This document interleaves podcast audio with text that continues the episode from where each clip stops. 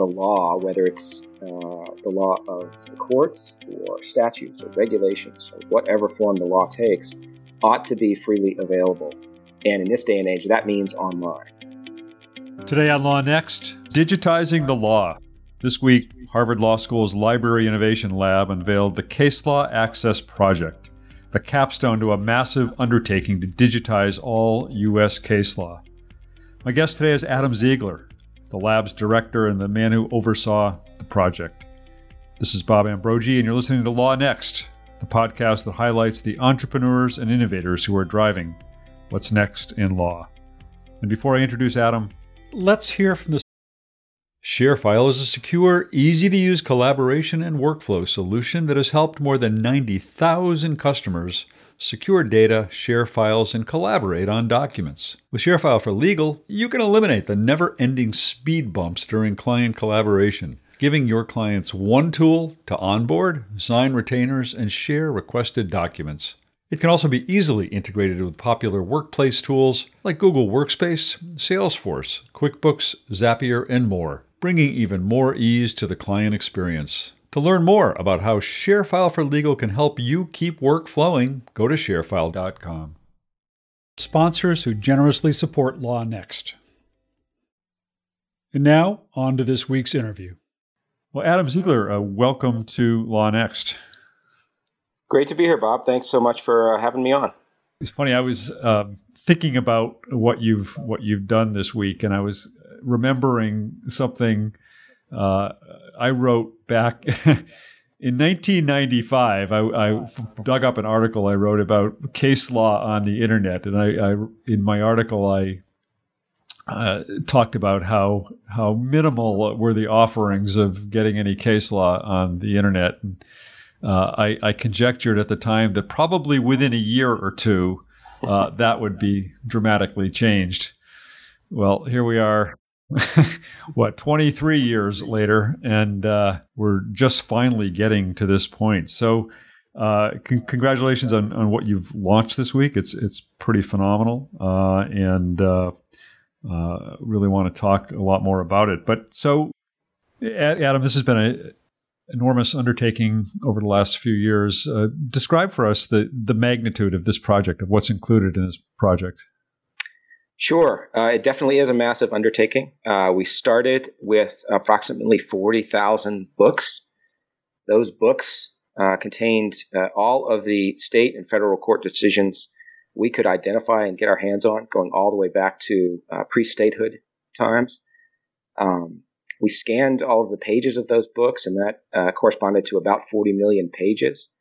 And then we derived from those pages about six and a half million individual cases.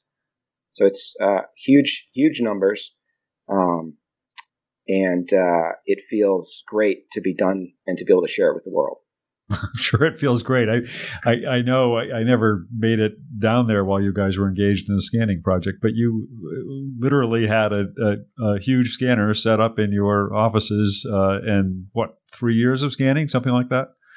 It was even it was even less than that. We had this uh, amazing high speed scanner that um, took the loose pages from each of these books, and we actually had to disbind all of the books except for the rare volumes, which we handled uh, much more carefully. But we disbound the uh, the pages of most of the books, and then ran the loose pages through this high speed scanner that averaged um, about 100,000 pages scanned per day. Uh, and uh, we did that for around two years um, with a few fits and starts for equipment issues. But um, it was uh, a, a, big production that was running basically constantly during work hours for uh, around two years. It's something I never realized. I was uh, reading some article about it this week, uh, or maybe it was even just talking to you, that you then rebound all those volumes that you sliced up and scanned. Sort of. So what we did, um, we didn't actually rebind them. We didn't actually attach the pages to the binding. Um, what we did is we took the, the, the binding, wrapped the pages with the binding, and then vacuum sealed all of that together using a sort of meat packing machine. Um, and then we shipped those uh, sealed, so vacuum sealed volumes out to a former limestone mine in Louisville, Kentucky where they uh, stay, and we'll be there if we ever all need them someday. Where they'll live happily ever forever. Yeah. So, uh, 360 years worth of cases here. The earliest case, 1658. Uh, the source for this, as I understand it, was was Harvard's case law collection.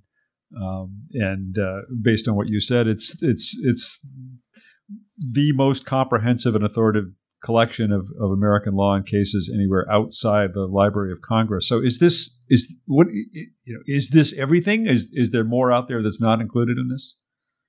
Everything is a impossible concept in in this context. Um, the way we think about it, uh, this is everything we could identify uh, through our research, our librarians' research, uh, through our records, through various sources uh, that did work to, you know, track and, and catalog and um, study the publishing of law over the over the years. Uh, so it, it's as complete as we could make it. Um, that said, you know, it, it, suffers from one, I suppose, important uh, type of incompleteness, and that is we only got the cases that found their way into books. And so, um, especially in early uh, early years uh, of the collection, you know, it was very hard actually to report cases into books, and only select cases found their way into the books. And they, it took a massive amount of effort by uh, the early reporters of decisions and others to collect those cases. And so, um, you know, we have, uh, we think, a complete collection based on what's in uh, what was put in books, um, but lots of stuff uh, never found its way into books, and that's that's too bad. But um, obviously, as we as we look ahead, as we move ahead, uh, it's a lot easier to record the decisions of the courts. Um, they're all written down somewhere, we hope, and uh, if we can get courts uh, preserving them and publishing them online in a in a uh, sort of forward-looking way, then we won't have to worry about uh, that kind of incompleteness down the road. It's remarkable that that's still the challenge. That that here we are in 2018, and we're still talking about the fact that courts, most courts, are primarily publishing their opinions in print. Right. That's right. It's um, it's understandable and incredibly uh, unfortunate. Why is it's it understandable? understandable you know, it's un- understandable because um, you know the courts uh, are they care a lot about um, uh, publishing and preserving opinions. They care a lot about them being available and um, and around for a long time. But uh, shifting a publication process and publication habits is really hard, and uh, they're not in a position to really experiment with unproven uh, methods or unproven approaches. Um, so it's hard for them to make that that shift. It's unfortunate because obviously they're all using uh, Word or Word Perfect or other word processors to create these uh, opinions. Uh, they're they, they are in digital form at some point in their life, and essentially what many courts are still doing is taking those digital opinions and putting them on the page where for, for people to, to access them broadly, there has to be scanning like the scanning we did. Uh, but we hope that's that, that is definitely changing. Uh, it's in the process of changing. Some states have made that change already, and we hope that's going to accelerate. I know from from having talked to you earlier this week that that that is a big part of your focus now going forward. Now that this is behind you, now that the case law access project is behind you, uh, part of your focus going forward is to try and make sure there doesn't have to be another scanning project in in ten or twenty years. Exactly. Um, it, we're really excited about this. Um, everybody knows the future is not in putting uh, official versions of cases in books, but instead putting official versions out online that then can be um, accessed by anyone who needs to access them uh, very efficiently. And they can still be put in books as a secondary product, but they don't have to be locked away in books that has the result of um, making them inaccessible unless you can acquire or get to the books or you can pay for the commercial services that um, have access to the uh, either the, the digital versions of the cases or to the resources to convert the print into digital through rekeying or scanning or what, what other methods people use. Why did the Library Innovation Lab and, and Ravel as well embark on this? Why was it important to have all this case law in digital format?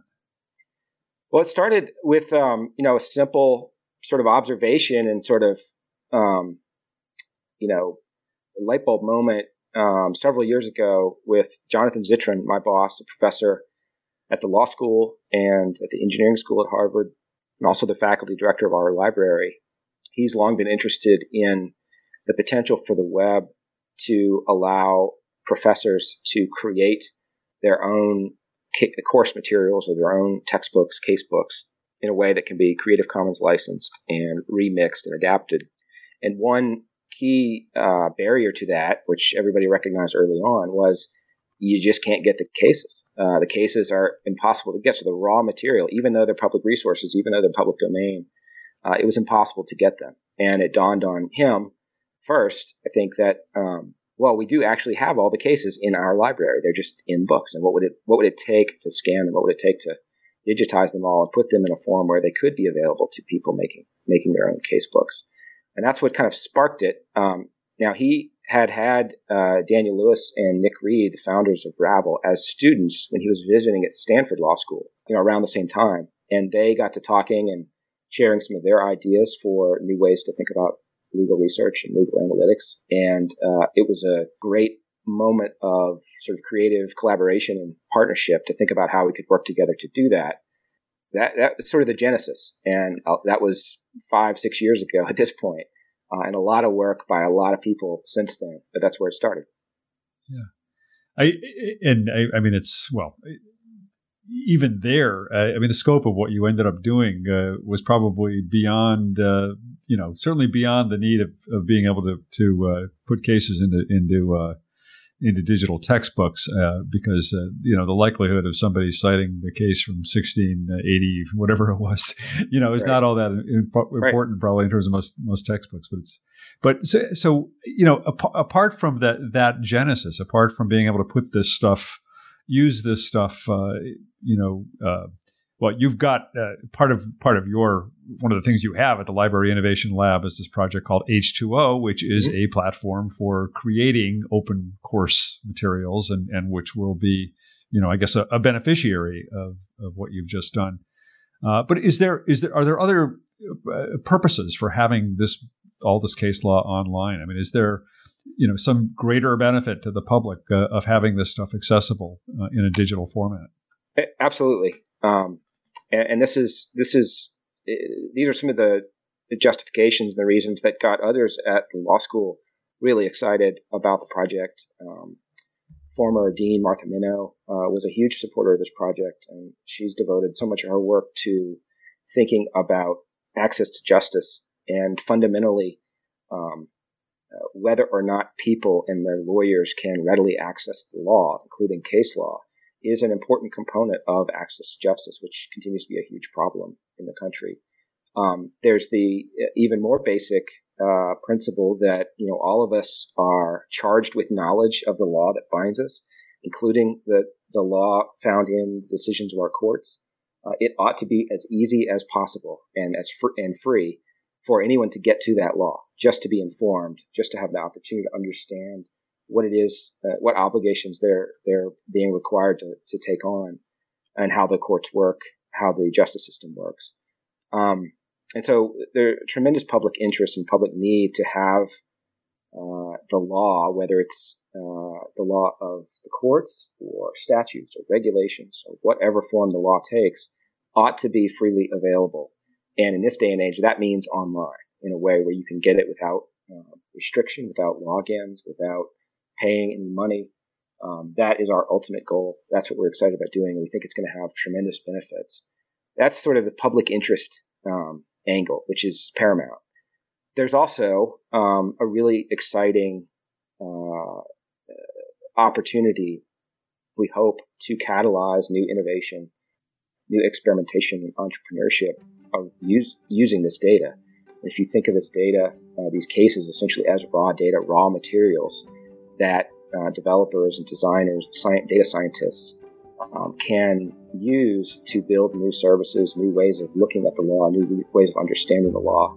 We're really excited for that potential, and that's a big part of what we're trying to support through the, the sort of research efforts we are kicking off. And that's an area that historically has been really poorly served and underserved by the um, publishers who do have access to the data. There hasn't been a lot of investment made in supporting uh, new forms of research using case law data. So we're excited to be part of making that happen. We'll get back to my interviews in just a moment. But first, let's take a break to hear from the sponsors who generously support Law Next.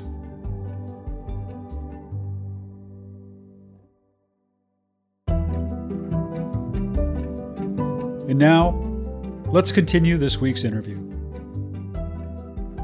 So, Adam, you just mentioned uh, sort of describe what you've got here up as, as cases as data. Uh, describe exactly what it is that you put here with the Case Law Access Project. I mean, this isn't uh, Google for case law. Uh, you're presenting this data in, in very specific ways. Uh, so, describe how, how you're making it available and how it can be used. Sure. So, we're um, exposing this data right now in two primary ways. One uh, through an API, and one through a, a bulk data service. The API lets uh, uh, anyone um, navigate through or, or, traverse through all of the cases uh, in whatever way they like. So, if you're interested in isolating cases from particular jurisdictions or particular courts or particular periods of time, you can do that.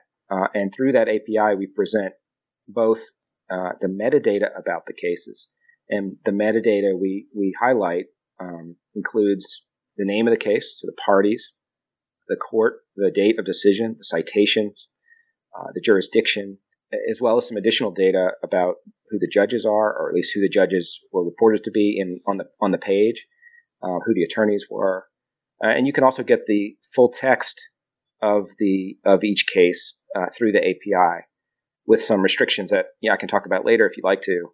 Um, that's so that's the API, and that is a um, is a is a very sort of standard and understood method for exposing data to programmers so that they can write software programs that um, interact with the data and interact with our system um, in a smart way to allow uh, sort of an infinite number of possible ways to use the data or to view the data or to process the data.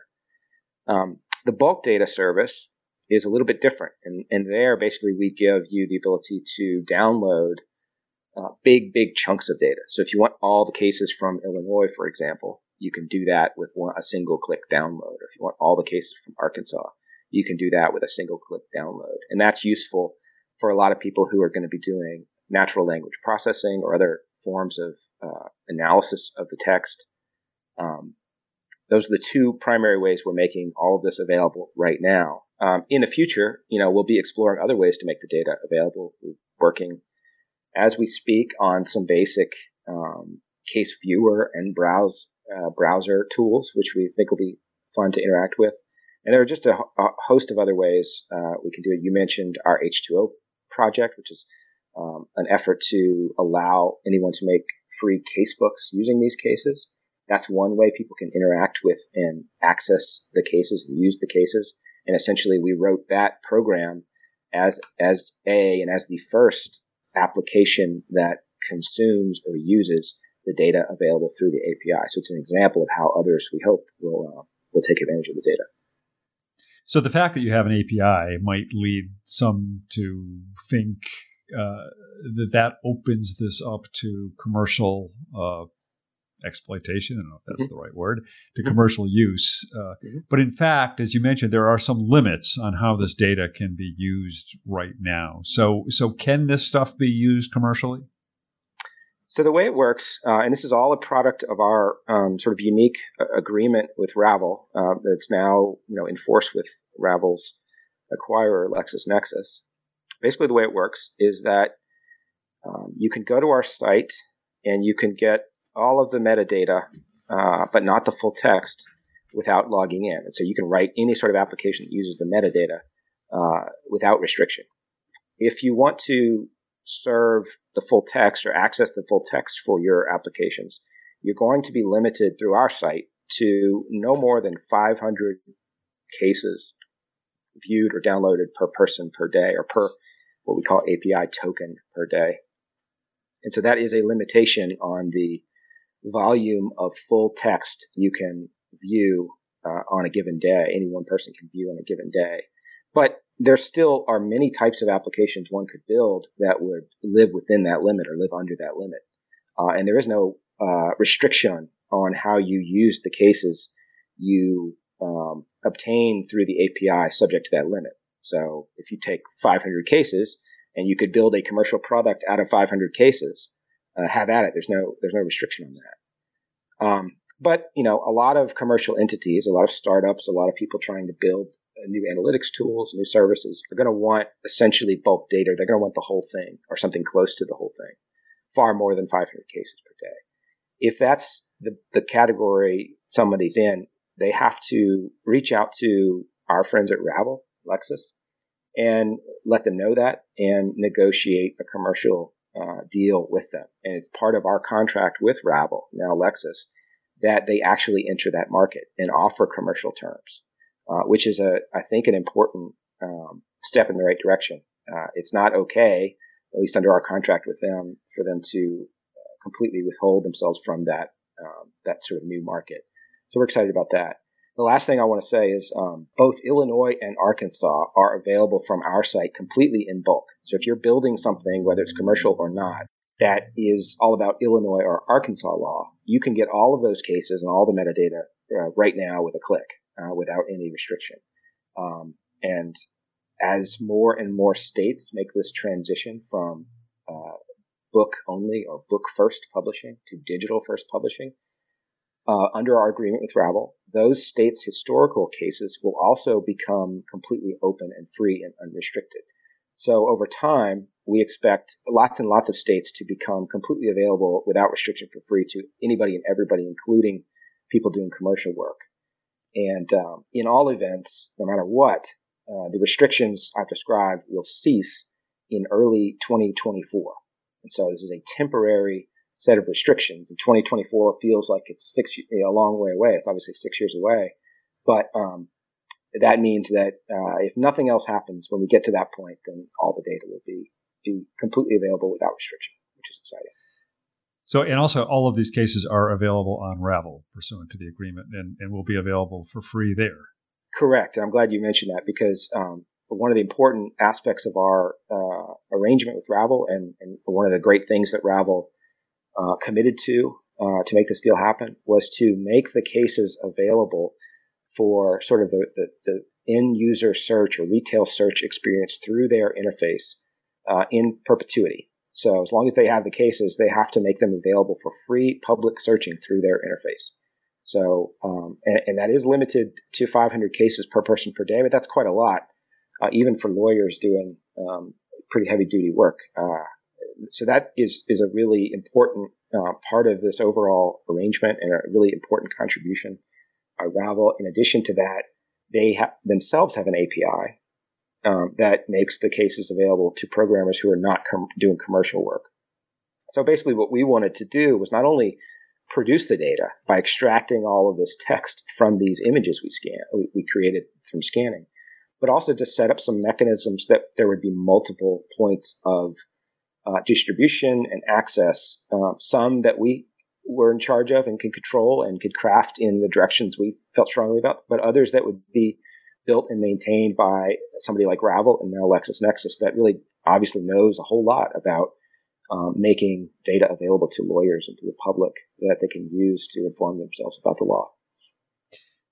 So I, I don't know if we've mentioned that all of this is the, the, case law access project can be reached at the URL case.law.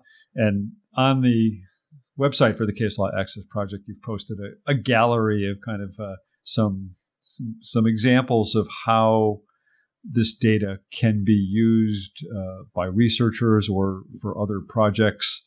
Um, you know you've got a you've got a, a little automatic uh, li- limerick generator that, that's kind of fun that, that generates li- limericks out of lines uh, uh, of cases that follow the uh, rhyming scheme and pattern of a, of a limerick of a limerick. For, for Halloween you put up the uh, witchcraft in in case law uh, chart that kinds of shows all instances of witchcraft from case law. What are what are some of the other research possibilities that you see uh, as as likely to be, uh, you know, how this how this case law be used to to drive research? Sure. Um, so, uh, you know, if I if you don't mind, Bob, let me just quickly uh, mention the research access, which I didn't uh, I didn't get to before. It's complicated, but uh, this is an important part um, that I know people are going to be interested in. If a person is a research scholar, they can apply for unrestricted bulk access to the data. Um, they could get all the data or any subset of the data to support their research purposes. They have to agree to use it for research and they have to agree not to redistribute it. But that is a really important and novel thing um, that it, we're super excited about. And we've already exceeded 100 research access requests since we launched on Monday, which is awesome. And they're not, um, I mean, they're impressive. These are, uh, yeah. you know, real scholars doing uh, very advanced and sophisticated work, and uh, excited about the potential for this for this data to uh, to to get put to use. So, what kinds of research do we hope for? Do we expect? I mean, first of all, there's going to be a lot of stuff that we can't even imagine. Uh, we're not the experts in that research. Uh, there'll be a lot of things people do that we couldn't even dream up, and so we're excited to learn what's possible. But what we've heard from uh, people about, what we've thought about ourselves, um, starts with a lot of analysis of language. What, what, how has language been used and how has language changed, evolved over time in our courts? How does language differ from court to court or from state to state or era to era?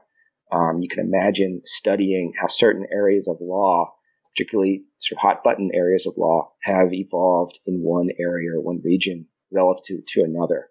Um, once you get to the point of having a um, having a, a really solid graph of the citations and the relationships among cases. You can do a lot of really cool work to study influence and uh, who are the most influential courts, which are the most influential courts, which are the most influential judges, um, what patterns can we observe about the way certain courts are treated by others, certain regions are treated by others.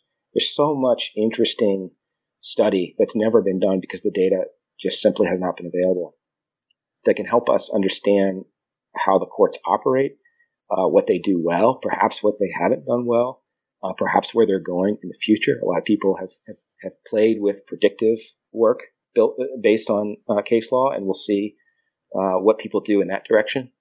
Um, that's that, those are some of the things. I mean, the, the yeah. list is is absolutely endless, and um, it's just you know this is a time where other disciplines outside of law are doing extraordinary work with data and with computational methods.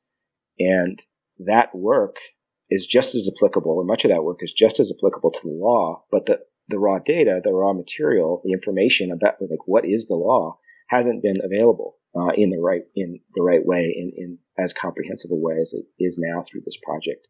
So we're excited to see all the types of things that can emerge from that. I, have written a couple of times on, on, my blog about the sort of emerging uh, field of uh, linguistic analysis in law, uh, in which you know researchers take a, a, corpus of, of, legal text and especially historical legal text and, and, use it to explore how the, the meanings of words and phrases have evolved or changed over time with fascinating results. I mean, when people want to talk about what was the original intent, uh, you know, of the founders, uh, you can use uh, linguistic analysis to really go back and get a much better sense of, of what words and phrases meant in the context in which they were used at the at a historical period. So it seems like this this uh, you know this collection that you've published is is going to be uh, uh, ripe for that kind of analysis, uh, if beyond all the other possibilities. Absolutely, and I, you may be referring to the BYU Corpus Linguistics Project. Yeah which is doing doing that work and, and kind of getting at this question: uh, what can um, what can the language in historical court opinions tell us about how things were understood, how language was understood by uh, by by courts and others at the time, uh, and this will contribute to that. This their work should be uh, very much transferable to the data we have, and I've talked with with, with those folks uh, some about their work and about ways to extend it to this data, and it'll be really cool to see see that happen. Yeah. What else is the Library Innovation Lab working on? I know you've got a bunch of interesting projects there. Uh, you want to give us a, a, brief overview of what else you're doing? Yeah, absolutely. So, you know, what is the Library Innovation Lab to begin with? We're a, a, a department, a group inside of the Harvard Law School Library. And we do a range of things that touch on areas of law and legal information, uh, librarianship, and technology. Most of our, work is software oriented.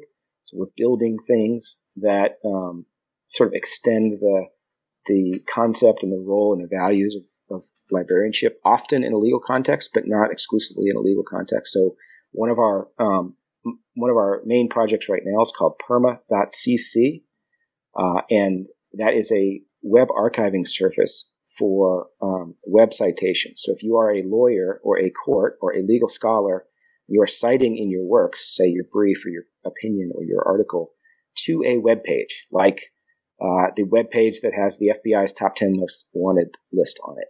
The problem with that citation is it's going to break inevitably uh, and quickly. Uh, that the underlying content is going to change. In many cases, the ownership of the domain changes.